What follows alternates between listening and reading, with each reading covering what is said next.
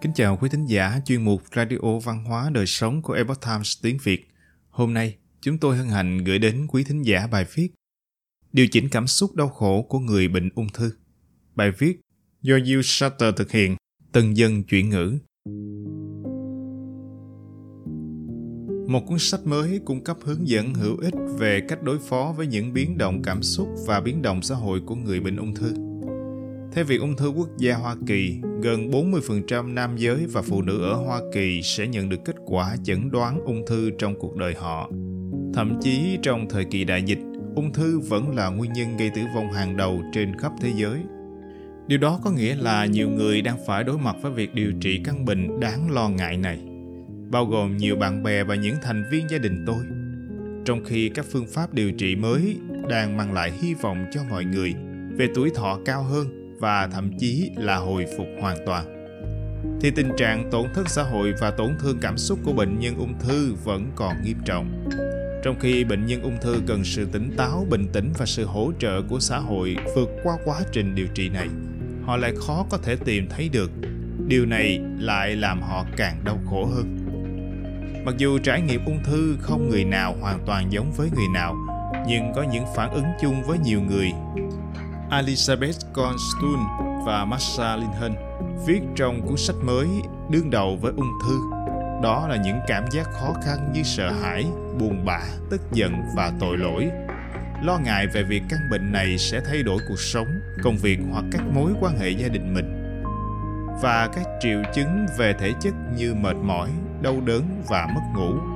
Những trải nghiệm thay đổi liên tục của bệnh nhân cũng có thể mang lại sự không chắc chắn làm những phản ứng này lại trầm trọng thêm nhiều. Đúc kết từ nhiều thập kỷ nghiên cứu, thực hiện việc giúp đỡ bệnh nhân và những câu chuyện từ bệnh nhân, bao gồm cả chính tác giả.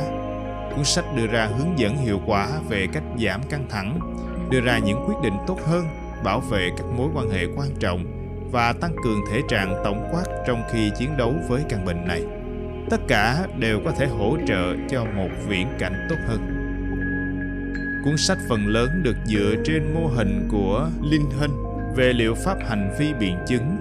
Các tác giả đưa ra một số chìa khóa để đương đầu với những căng thẳng về thể chất, cảm xúc và xã hội mà bệnh nhân ung thư phải đối mặt.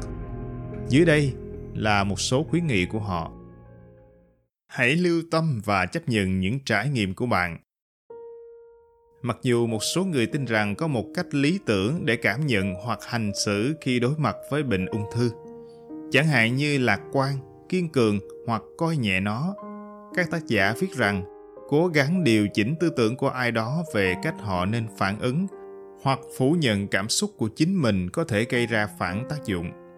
Thay vào đó, bạn nên thử thực hành chánh niệm, chú ý đến trải nghiệm của bạn mà không phán xét đây là một cách hiệu quả hơn để hiểu trải nghiệm và hiểu nhu cầu của bạn trong bất kỳ thời điểm nào. Cảm xúc suy nghĩ và cảm giác thể chất của bạn cung cấp những thông tin giá trị. Chúng có thể cho bạn biết cái gì sai và cần phải điều chỉnh cũng như điều gì đang đi đúng hướng cần được theo đuổi. Stuns and Lincoln viết Đồng thời, chánh niệm có thể giúp bạn không chìm đắm trong những cảm xúc tiêu cực hoặc suy ngẫm về những tình cảnh thê thảm khi bạn tăng cường nhận thức về bản chất thoáng qua của suy nghĩ, cảm xúc và cảm giác thể chất, nó có thể tạo ra một khoảng cách nhỏ với chúng. Mở ra một cánh cửa để nhận thấy những trải nghiệm tích cực hoặc ít tồi tệ hơn khi chúng xảy ra. Tận hưởng những khoảnh khắc hạnh phúc và những chiến thắng nhỏ có thể cung cấp một giải pháp tốt cho những thời điểm khó khăn, giúp bạn có kinh nghiệm vượt qua sóng gió mà không bị choáng ngợp. Tìm kiếm một khoảng lặng cũng cho phép bạn nhận thấy các vấn đề, bao gồm cả những thói quen có thể không phù hợp với bạn. Các tác giả viết, khi bạn cẩn thận chú ý đến sự tác động lẫn nhau giữa cảm xúc, suy nghĩ và cơ thể, bạn có cơ hội hiểu được phản ứng của mình và biết được đâu là điểm bảo hòa để đương đầu hiệu quả và đưa bản thân trở lại trạng thái cân bằng. Thực hành từ trắc ẩn nếu bạn chấp nhận rằng mọi cảm xúc đều có giá trị, bạn có thể bắt đầu nhận ra chúng đến từ đâu và làm thế nào để xoa dịu chúng mà không cần kìm nén chúng.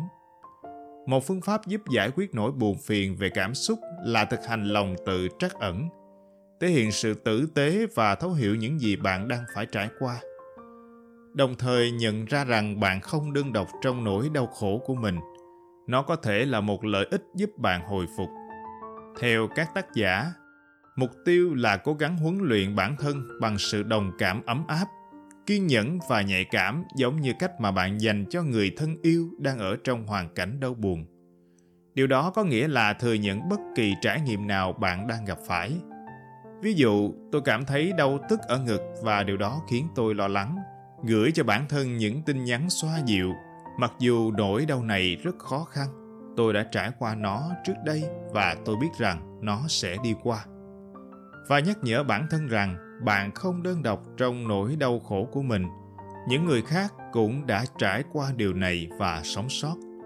Những người giàu lòng nhân ái hơn có xu hướng ít trầm cảm, lo lắng, mệt mỏi và chất lượng cuộc sống tốt hơn khi đối mặt với bệnh ung thư.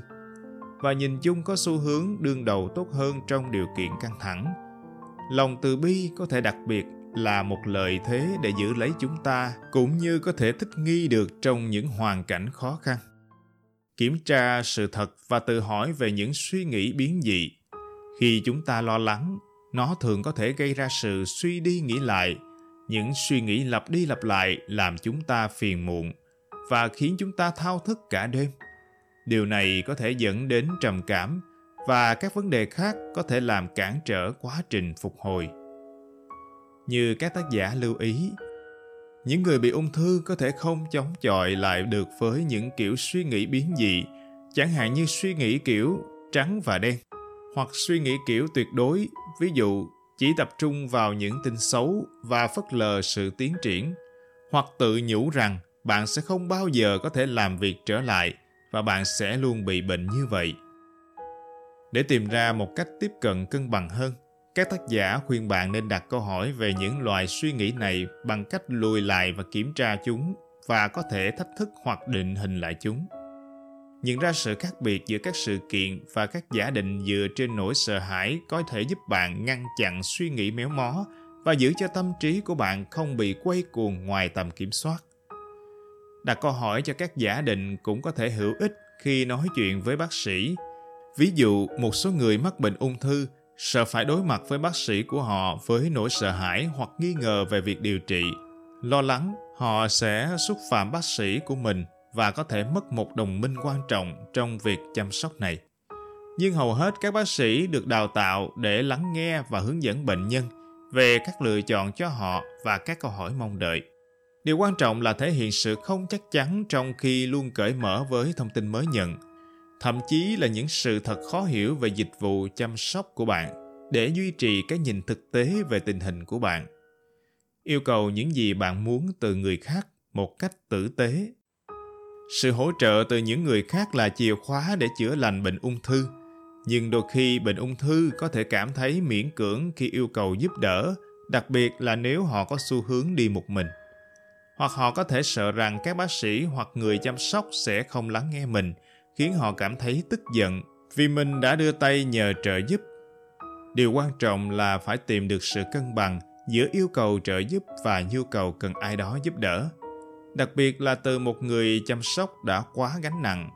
Các tác giả viết, đề nghị những gì bạn muốn một cách rõ ràng và tự tin, giải thích lý do tại sao bạn cần sự giúp đỡ và đánh giá cao sự giúp đỡ mà bạn nhận được là tất cả các chiến lược hữu ích để nhận được những gì bạn cần từ người khác để giúp bạn chữa bệnh cho rằng việc bảo vệ mối quan hệ với nhà cung cấp dịch vụ y tế là điều tối quan trọng đối với nhiều bệnh nhân ung thư các tác giả đặc biệt chú ý đến việc giao tiếp với bác sĩ bao gồm cả lời khuyên này viết tắt là FAST. Công bằng, xác định cảm xúc và mong muốn của bạn cũng như của người khác. Khẳng định, đừng xin lỗi khi đưa ra yêu cầu. Có ý hoặc không đồng ý. Bám sát các giá trị của bạn. Đảm bảo rằng bạn đang hành động một cách đúng đắn về mặt đạo đức. Trung thực, đừng bao biện, nói dối hoặc tỏ ra bất lực khi bạn không như vậy. Giữa tương tác với những người tử tế khác, trung thực và quyết đoán là cách tốt nhất để duy trì mối quan hệ thông qua một quá trình điều trị lâu dài. kết nối với ý nghĩa cuộc sống. Mặc dù không ai muốn mắc bệnh ung thư, nhưng đây có thể là cơ hội để bạn nhớ lại điều gì là quan trọng nhất trong cuộc đời.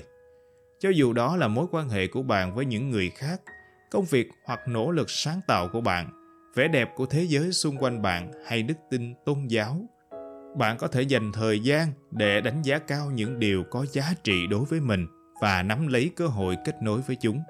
Stern và Linhan viết rõ ràng về những gì cần giữ vững và những vấn đề đối với bạn có thể giúp bạn đánh giá xem liệu bạn có đang sống theo cách bạn muốn hay không, hoặc quyết định điều gì nếu có bất kỳ thay đổi nào bạn muốn thực hiện để thúc đẩy những phần ý nghĩa hơn của cuộc sống.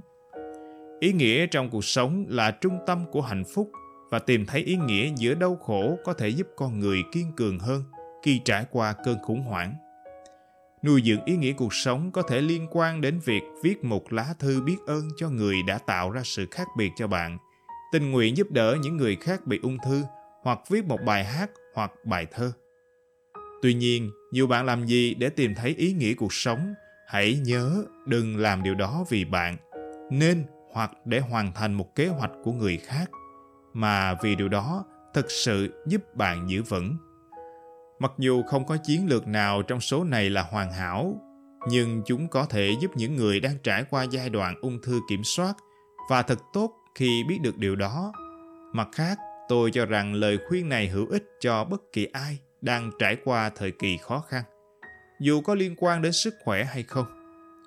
Tất cả chúng ta có thể lưu tâm hơn, tự cho bản thân nhiều lòng trắc ẩn hơn, trở thành người kiểm tra thực tế tốt hơn đối xử tử tế với mạng lưới hỗ trợ của mình và tìm kiếm ý nghĩa cuộc sống cuốn sách mặc dù hướng đến những người sống sót sau ung thư nhưng thật sự là nói đến tất cả chúng ta